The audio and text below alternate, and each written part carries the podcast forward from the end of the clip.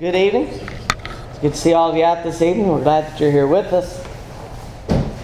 Our lesson for tonight, as I mentioned this morning, we're skipping the word mother because we've already done that one. We did uh, those lessons for Mother's Day and we did Fathers for Father's Day, so we're going to skip both of those lessons in this section. But we're going to the word marriage tonight.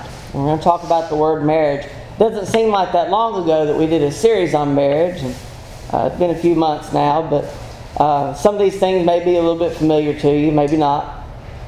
But as we look at the subject of marriage, we have to define what marriage is.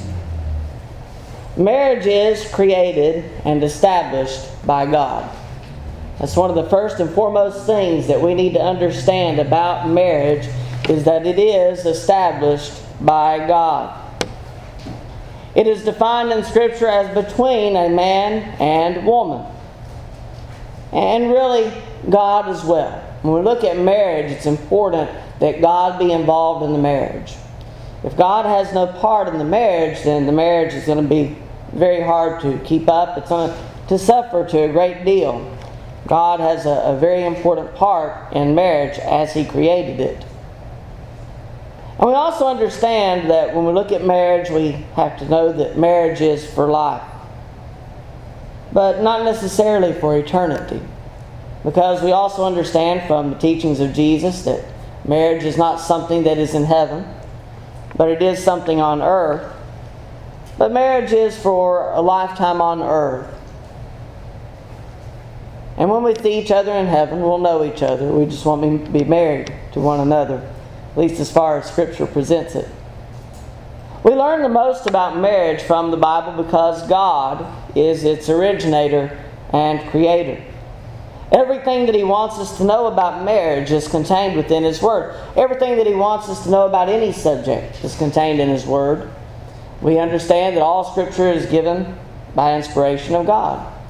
It's profitable for doctrine, for reproof, for correction, for instruction in righteousness that the man may be thoroughly complete and equipped for every good work. That's 1 Timothy 3, verse 16 and 17. May not be exact quote. But we understand that everything that we need to know is in Scripture. Everything that surrounds the subject of marriage, events surrounding the first marriage and the great examples that follow, we have those to guide us in our understanding of what God wants marriage to be his rules for marriage and the only valid reason for divorce and remarriage. And so we see that in Scripture as well. We also see many marriages that faced difficulties and disagreements at times, not, not unlike the marriages that we see today. Though most of these continued, we learn important information in regard to avoiding the same problems. Uh, most of these marriages, they did survive at least for a lifetime, but, but some of them we see suffered a great deal as far as the relationship between husband and wife were concerned. We'll look a little, little bit of those tonight. But our lesson objectives for this evening are first of all, to learn from the examples of marriage given to us in Scripture. To learn from what we are taught in Scripture about marriage. Uh, learn what we need to know about marriage ourselves. And to apply what we learn to our marriages, seeking to make them more of what God wants them to be. We want to please God in every aspect of our lives, and our marriages should be no different for those of us that are married. And for those that are not married, this lesson is still good for all of us as Christians. We are observing all that, that we have been commanded. In Matthew chapter 28 and verse 19, one of the things that the apostles were commissioned to do was to take the gospel into all the world. They were baptized in the name of the Father, Son, and the Holy Spirit. They were teach all to observe all the things that God commanded them. And this is one of the things that God commanded them in was marriage. And so they were commissioned to teach that, teach all to observe it. And so, even if we don't have a part, even if this doesn't play a personal role for us, it's something that we should observe and understand. and certainly want to add to our understanding of the subject from God's point of view. It is an important study, just for future reference, just to, to look at. It may be that, that we need it one day, it may be that, that we experience these things, may not be. But at least we know what the scriptures have to say in regard to the subject. And certainly when we look at the world, we see a world that is trying to change the meaning of marriage and, and trying to change uh, how it is done. But this is something that God created. It's important that we look to it as something that God created and make sure that our marriages are what God wants them to be. I like to begin all just about any lesson. I like to look at examples because examples help us to, to have a, a good understanding of what we need to learn. it's it's good to have the instruction in front of us, but it's also good to see examples of how these things came out. And usually in marriage, we, we usually begin with Genesis chapter 2. And tonight is no, going to be no different. We're going to begin in Genesis chapter 2 with the beginning of marriage. And it's important that we go back to the beginning, and we'll see that Jesus himself refers to the beginning of marriage as well. But in Genesis chapter 2, let's pick up with verse 18, since we read it in our scripture reading. We'll pick up with verse 18 this time. Genesis 2. And the Lord God said, It is not good that man should be alone. I will make him a helper comparable to him. Out of the ground the Lord God formed every beast of the field and of every bird of the air, and brought them to Adam to see what he would call them. And whatever Adam called each living creature, that was its name. So Adam gave names to all cattle, to the birds of the air, to every beast of the field, but for Adam there was not a helper comparable to him. In verse 21, and the Lord God caused a deep sleep to fall on Adam, and he slept. And he took one of his ribs and closed up the flesh in its place. Then the rib which the Lord God had taken from man, he made into a woman, and he brought her to the man. And Adam said, This is now bone of my bones, and flesh of my flesh. She shall be called woman, because she was taken out of man.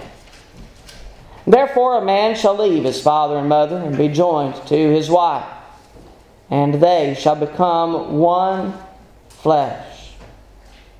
And they were both naked, the man and his wife, and were not ashamed. Before man had woman, he had man's best friend. He had the dog because he named the dog. He had other pets that we might see that, that keep us company. He had the company of all the animals. He wasn't completely alone. And, and as we see, he had a, a perfect relationship between himself and his father. But when God looked at man, he understood something that, that man didn't completely realize. Uh, of all that man possessed, he lacked a, a helper, a helpmeet comparable to him. He had all kinds of animals, but they couldn't, they couldn't have that relationship with him that he needed. He needed someone that he could talk to, somebody that, that he could, could run ideas by, somebody that, that, that could keep him company, somebody that he could share life with. And that's something that he did not have. And so God, seeing what was missing, created woman from man's rib and joined the two together himself. The last couple of verses of Genesis chapter 2 I find to be probably the most interesting. First of all, in verse 24, therefore a man shall leave his father and mother and be joined to his wife. Uh, a man is to, to leave his former life with his, his family, with his parents, and he's to create a new life with his spouse. And that's something that, that I've learned from experience over the last few years, the importance of that. And, and what it really means. It's important that, that he leave that life and that she leave that life and, and that they be joined together, that they become one flesh. And it doesn't mean that, that obviously they're going to be melded together. But they start living life as one person. You share a bank account, you share a house, you share a, a car, you share all these different things. You share life together. And the longer that you're married, the longer that you stay together, the more you understand what that means. Whenever uh, it comes time to make a decision about going somewhere, you consult your spouse. That's the way it should be. Because you're not living your own life anymore, you're living life for each other. And so it's very important to, when it comes to decision making, that you, you work together as one person, that you do become one flesh. You share a name. That's one of the, the key things about marriage. And it's not as popular today with some, but, but we share a name because we become one. And so that's important. And also, verse 25 is a verse that we often overlook. They were both naked, the man and his wife, and they were not ashamed. They had no reason to be ashamed. Marriage was created in its perfect form between the two of them. Later, they tried to cover themselves because they were ashamed, and then it was rightly so that they were. But at this point, as they were created, they were not ashamed, and there was no reason for them to be. This marriage was formed perfectly by God and is referred to elsewhere in Scripture in just that way. Look at how Jesus referred to or referred the Pharisees to the beginnings of marriage to answer their questions in Matthew 19, beginning with verse 3. The Pharisees also came to him, testing him and saying to him, Is it lawful for a man to divorce his wife for just any reason? And he answered and said to them, Have you not read that he who made them at the beginning made them male and female? And said, For this reason a man shall leave his father and mother and be joined to his wife, and the two shall become one flesh. So then they are no longer two, but one flesh. Therefore, what God has joined together, let not man separate, or let no man put asunder, depending on what translation you use. And they wanted to take this a little bit further. Jesus answered perfectly. He took it all the way back to the beginning. This is what God created. This is what God made. This is what He wanted. This is how it was done. Well, well what about Moses? Verse 7. Why then did Moses command to give a certificate of a divorce and to put her away? And he said to them, because, Moses, because of the hardness of your hearts, permitted you to divorce your wives. But from the beginning, it was not so. And I say to you, whoever divorces his wife, except for sexual immorality, and marries another, commits adultery. And whoever marries her who is divorced commits adultery. Jesus here gave the only reason, the only scriptural reason for one to be divorced and be able to remarry. And that's for the cause of adultery, and it's on the victim's side. But Paul compared marriage to the church also. We read Ephesians chapter 5 this morning. And, and it may be the opposite way for you, whichever way you look at it uh, marriage to the church or the church to marriage. But Paul compared marriage to the church, and he taught about marriage and other letters also. Peter also gave command regarding marriage in 1 Peter chapter 3. And many preachers have shared these messages with the church and with the world time and time again. Marriage was perfect in design. And it was not until man brought sin into the world that marriage began facing the difficulties that we know of today. From the beginning, it was not so. From the beginning, marriage was created perfectly for man and woman. They complicated things by bringing sin.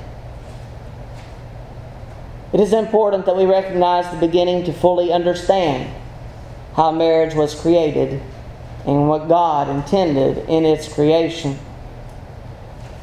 Uh, we see other marriages throughout Scripture. And, and like I said, we've spent a good deal of time looking at some of these examples, so I won't go into them all. But I do want to look at a couple of different marriages, some that we can learn lessons from. First of all, Jacob. Jacob learned the result of tampering with God's design for marriage. Again, whenever we go back to the beginning, what was marriage created for? How was it created? It was created for man and woman. One man, one woman. And Jacob tampered with that design. Under extenuating circumstances, you may look at it that way, Jacob took responsibility for the first plural marriage, the first one with multiple spouses in Scripture. Turn with me to Genesis 29. Let's pick up reading at verse 15. Genesis 29 and verse 15. Then Laban said to Jacob, Because you are my relative, should you therefore serve me for nothing? Tell me what should be your wages. Now Laban had two daughters. The name of the elder was Leah, and the name of the younger was Rachel. Leah's eyes were delicate, but Rachel was beautiful in form, of form and appearance. Now Jacob loved Rachel, so he said, I will serve you seven years for Rachel, your younger daughter. Laban said, It is better that I give her to you than that I should give her to another man. Stay with me. So Jacob served seven years for Rachel. And they seemed only a few days to him because of the love he had for her. Now, I don't know if Laban had in mind that he was going to give Leah to him at the beginning of this seven years of service. Or maybe that was something that he came up with during the seven years sometime, but, but he, he, he should have warned Jacob, and he didn't. He, he was deceitful. And in verse 21, says, Then Jacob said to Laban, Give me my wife, for my days are fulfilled, that I may go into her. And Laban gathered together all the men of the place and made a feast. Now it came to pass in the evening that he took Leah his daughter and brought her to Jacob, and went and he went into her. And Laban gave his maid Zilpah to his daughter Leah as a maid. So it came to pass in the morning that, behold, it was Leah. And he said to Laban, What is this you have done to me? Was it not for Rachel that I served you? Why then have you deceived me? Seems kind of interesting that Jacob was the one deceived, and before he was a deceiver. In verse 26, Laban said, It must not be done so in our country to give the younger before the firstborn. Fulfill her week, and we will give you this one also for the service which you will serve with me still another seven years. And Jacob did so and fulfilled her week. So he gave him his daughter Rachel, his wife also, and Laban gave his maid Bilhah to his daughter Rachel as a maid. And Jacob also went into Rachel. He also loved Rachel more than Leah, and he served with Laban still another seven years. He didn't have to wait another seven years to be able to marry Rachel. He was given her at the end of the week, as it is said here. But he still continued to serve him. That was part of the agreement. And though it may sound fun to have multiple spouses, or at least entertain the idea, it was not within God's design and theirs was always strife. There was always strife between the two sisters who used Jacob as, as a sort of referee. Leah was always trying to prove herself before Jacob, trying to win his affection. Genesis 29, verses 31 and 32, we read When the Lord saw that Leah was unloved, he opened her womb, but Rachel was barren. So Leah conceived and bore a son, and she called his name Reuben, for she said, the Lord has surely looked on my affliction. Now, therefore, my husband will love me. We see that Rachel envied her sister because she was barren and brought the matter to Jacob. Genesis 30, verses 1 and 2. Now, when Rachel saw that she bore Jacob no children, Rachel envied her sister and said to Jacob, Give me children, or else I die. And Jacob's anger was aroused against Rachel, and he said, Am I in the place of God? who's withheld from you the fruit of the womb? Now, Jacob loved Rachel more than Leah. That was obvious. And this was always a, a reason for discontent between the wives. And as we see, it was a recipe for an unhappy marriage in many degrees. Not to say that there was no happiness at all, but, but times were difficult often. So we see that Jacob complicated things by tampering with God's design. God's design was one woman for one man, and, and we had two women for one man, and, and it didn't work out perfectly as we might see that coming. We also see other marriages that, that suffered because of different things. Uh, another one that I wanted to look at was David. David's unfaithfulness to his wives. Now, David was also involved in, with, in a relationship with multiple spouses. We read following Nabal's death in 1 Samuel chapter 25 and verses 39 through 44.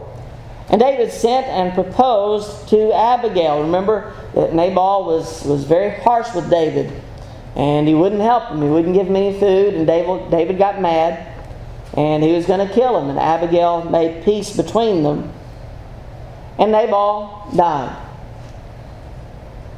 And David sent and proposed to Abigail to take her as his wife. She had treated him with kindness, and, and we can see where, where this would be a desired thing. When the servants of David had come to Abigail at Carmel, they spoke to her, saying, David sent us to you to ask you to become his wife. In verse 42 So Abigail rose in haste and rode on a donkey, attended by five of her maidens. And she followed the messengers of David and became his wife. David also took Ahinoam of Jezreel, and so both of them were his wives. But Saul had given Michal, his daughter, David's wife, to Palti, the son of Laish, who was from Gallim. Now, Michal was forced to return to David in 2 Samuel chapter 3 in a covenant between the houses of David and Saul. Though it was not exactly a happily ever after for them, as we read in 2 Samuel chapter 6.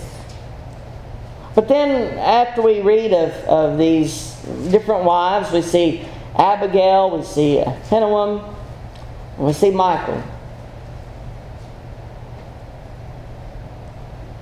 And then we see David's sin. 2 Samuel chapter 11, beginning with verse 1. And it happened in the spring of the year, at the time when kings go out to battle, that David sent Joab and his servants with him and all Israel, and they destroyed the people of Ammon and besieged Rabbah. But David remained at Jerusalem. And it happened one evening that David arose from his bed and walked on the roof of the king's house. From the roof he saw a woman bathing. And The woman was very beautiful to behold. So David sent and inquired about the woman. And someone said, Is this not Bathsheba, the, the daughter of Eliam, the wife of Uriah the Hittite? And David sent messengers and took her. And she came to him. And he lay with her for she was cleansed from her impurity. And she returned to her house, and the woman conceived. So she sent and told David and said, I am with child. David was already married, multiple times, in fact. And though David had wives of his own, lust led him to adultery with a wife that wasn't his, the wife of Uriah.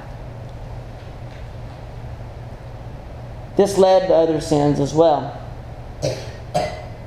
David was also led to lying, to deceit. Ultimately, he had Uriah placed on the front line of battle, and, and he was just as guilty of murder because of what he had done. All this was done in an effort to cover up his sins, although he realized later that that was an impossibility. Because of David's sin, the child conceived between himself and Bathsheba also died as a consequence. Bathsheba became the wife of David. But at what cost? I'm sure that that was something that, that plagued David for the rest of his days on earth. How he had sinned not just against his own wives or against Bathsheba, but how he had sinned against God. David had a lot of responsibility in what he had done. Bathsheba was also guilty to some degree, but David was the king. He, he could have set a good example. He, he, he should have known better. But, but he went through with, with what he wanted to do. From these examples, just these three that we've looked at tonight, we learned that marriage was created perfect in the beginning between a woman and a man. And that's the way marriage should be today. And we see that problems are the result when we tamper with God's design for marriage. He designed it exactly the way it needed to be. And to change that would not be not be right. We also learned that sins such as lust can lead to many problems in a marriage relationship, up to and including adultery, which is a very difficult thing for a relationship to overcome. It's not to say that, that it's impossible, but it is a different it's a difficult thing to deal with. Many marriages end because of that. But you know, we also have some good examples of marriages in Scripture as well. There are some in the Old Testament. I, I think of Ruth and Boaz, though we don't know a lot about them. We can tell that they had at least a good beginning to their marriage. Esther and, and King, they, they had a, a pretty good marriage too, to some degree, but but we see that they had some, some difficulties to overcome as well. But one of the, the greatest marriages that I can think of in Scripture, and, and one of the first ones that came to my mind, was the marriage of Aquila and Priscilla. I think this marriage sets a high standard for marriages today. There were a lot of good things that were said about them. As a matter of fact, we, we don't read of anything negative in regard to these two. We don't read a whole lot, but what we do read is very important. Although we are told little about them, what little we are told matters greatly. First of all, they were always mentioned together. Now, that's not to say that they were always together in everything, but, but they were together a whole lot, and that makes for a good marriage. Uh, when you spend time with your spouse, that's a good thing. And so it was for them. And, and not only did they spend time together, but they worked together. Not only as tent makers, as we read in Acts chapter 18 and verse 3, but also they assisted one another in the work of the church. Both helped to teach Apollos what he needed to know about baptism for the remission of sins, as we read in Acts 18 and verse 26. What difficulties that we read of that they faced, they faced together, such as fleeing Rome together in Acts chapter 18 and verse 2 and they did not allow it to hinder their ministry to the church. There's a lot to be said for the marriage of Aquila and Priscilla. As we close our lesson, I want us to, to look at some of the commands regarding marriage because it is also important that we understand what God has commanded. Let's look first at 1 Peter chapter 3, beginning with verse 1. Here we read of Peter's exhortation regarding marriage. He says here in verse 1 of chapter 3 Wives likewise, be submissive to your own husbands, that even if some do not obey the word, they without a word may be won by the conduct of their wives, when they observe your chaste conduct accompanied by fear. Do not let your adornment be merely outward, arranging the hair, wearing gold, or putting on fine apparel. Rather, let it be the hidden person of the heart with the incorruptible beauty of a gentle and quiet spirit, which is very precious in the sight of God. For in this manner, in former times, the holy women who trusted in God also adorned themselves, being submissive to their own husbands, as Sarah obeyed Abraham, calling him Lord whose daughters you are if you do good and are not afraid with any terror. In verse 7, husbands likewise dwell with them with understanding, giving honor to the wife as to the weaker vessel, and as being heirs together of the grace of life, that your prayers may not be hindered. There's a story of, of this being studied in a class setting, and one gentleman spoke up as the, the subject was announced and, and the scriptures were announced, and he said, Look, there's six verses devoted to wives and, and how they should act, and there's only one verse devoted to husbands. An older gentleman spoke up and said, And how many of us husbands can live up to that one verse? Much to be said about that. Wives are to be submissive to their own husbands, but husbands are not to force them into submission. It's something that, that is brought in as, as they are kind and as they, they deal kindly with their wife. Wife desires to be submissive. It's the same way with God. We're to be submissive to God, but God doesn't force us to be submissive. He wants us to love Him. He gives us His Word and everything that we need, but it is our choice to be submissive unto Him. Uh, wives are told about their conduct and, and how they should dress and, and all these good things and, and what they can do for the marriage and for their example to other women around them. And then husbands are told in verse 7 dwell with them with understanding. We may not completely understand everything that a wife is thinking or desiring, but we try. We dwell with them with understanding. We give honor to them as to the weaker vessel. It doesn't necessarily mean that the woman is the weaker vessel. Uh, whether you look at it from a spiritual standpoint or a physical standpoint, it doesn't really matter. But we treat her as if she is the weaker vessel. We treat her with honor, with love, and with respect. And as being heirs together the grace of life, that your prayers may not be hindered. Have a disagreement with your spouse. It's hard to pray, isn't it? We need to dwell with them in peace. And as we give honor, as we keep this marriage the way that God wants it to be, our prayers are not hindered in that respect. We read of Paul's exhortations as well. In answer to questions submitted to Paul in letter form, 1 Corinthians 7, beginning with verse 1, it is good for a man not to touch a woman.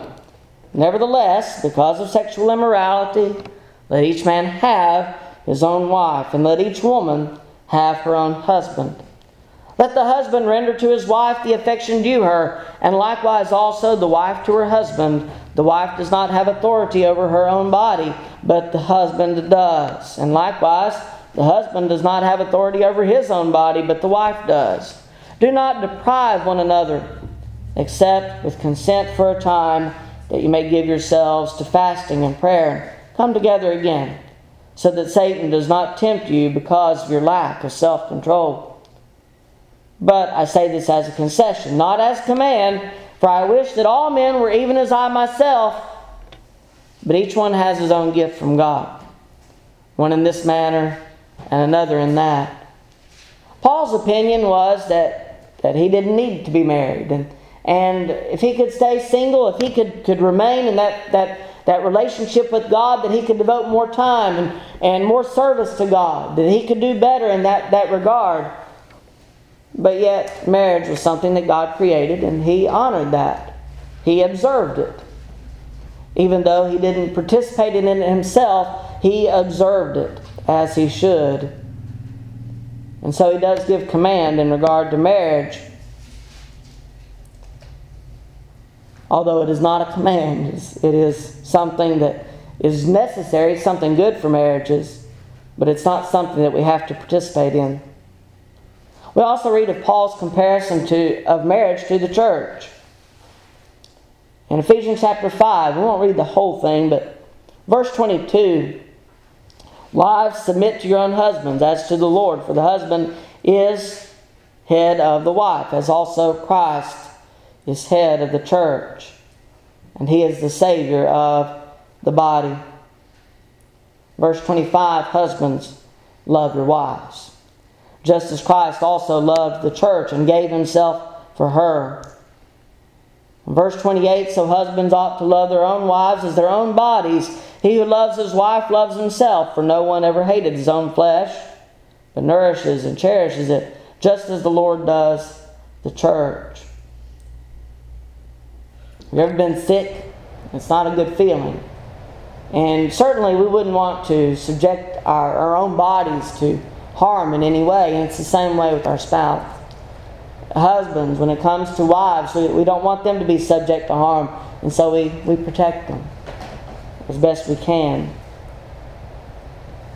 When we look at, at how Christ had a relationship with the church, He died for the church. He loved the church so much that He gave Himself for her, and husbands be willing to do that also. And wives, as they love you, and as they respect you, and as they honor you, be submissive unto them, just as Christians are to the Lord as he is the head of the church. It is suggested that many passages that are written, maybe not about marriage, can have good counsel for those who are married. A couple that stand out in my mind Matthew 7, verse 12. Therefore, whatever you want men to do to you, do also to them. For this is the law and the prophets. We treat each other with kindness. And as we want someone to do something to us, so we do it unto them. we want someone to treat us with kindness, we treat them with kindness. And it, it's a two way street. And it's the same way in marriage. If we want our marriages to work, we want our spouse to, to be kind to us, to be kind to them. And it can go on in many different situations, but it's a good good thing for us to remember the golden rule in marriage just as well as it is with any relationship. And also Matthew 22 and verses 37 through 39, Jesus gives what we refer to as the greatest command. Jesus said in verse 37, You shall love the Lord your God with all your heart, with all your soul, with all your mind. This is the first and great commandment. And so it is to be in marriage. No matter what it is, we put God first. God is our priority, and we serve Him before we serve each other. And so we love God. We love Him with all of our being. And the second is like it in verse 39 You shall love your neighbor as yourself. And neighbor also includes our spouse. And so, as we love other people in the world, those that we come in contact with on a daily basis, our friends and family, all those are our neighbors. But so also are our spouses. And so we love them just as we would anyone else. As we look at marriage, it's important for us to understand it as it is presented by God because we, again, we see the world and we see uh, a great many times where our world has tried to change the definition of marriage. We see people that are legally married that are not married in God's eyes for one reason or another. Uh, we see those that, that call man with man and woman with woman marriage, and that's not to be the case either. It's very important that we see how God designed marriage. He designed it perfectly. And for us to try to change that would be wrong. It's meant for one woman and one man. And it's meant to be with God in mind. I hope that, that our marriages are, are the way that they should be if, if we're married. And if, if we're not, I hope we're faithful Christians. I don't know what your life is like. I don't know your, of your relationship with, with God or Christ. I do know that if you're not a Christian, that you're not one of His own.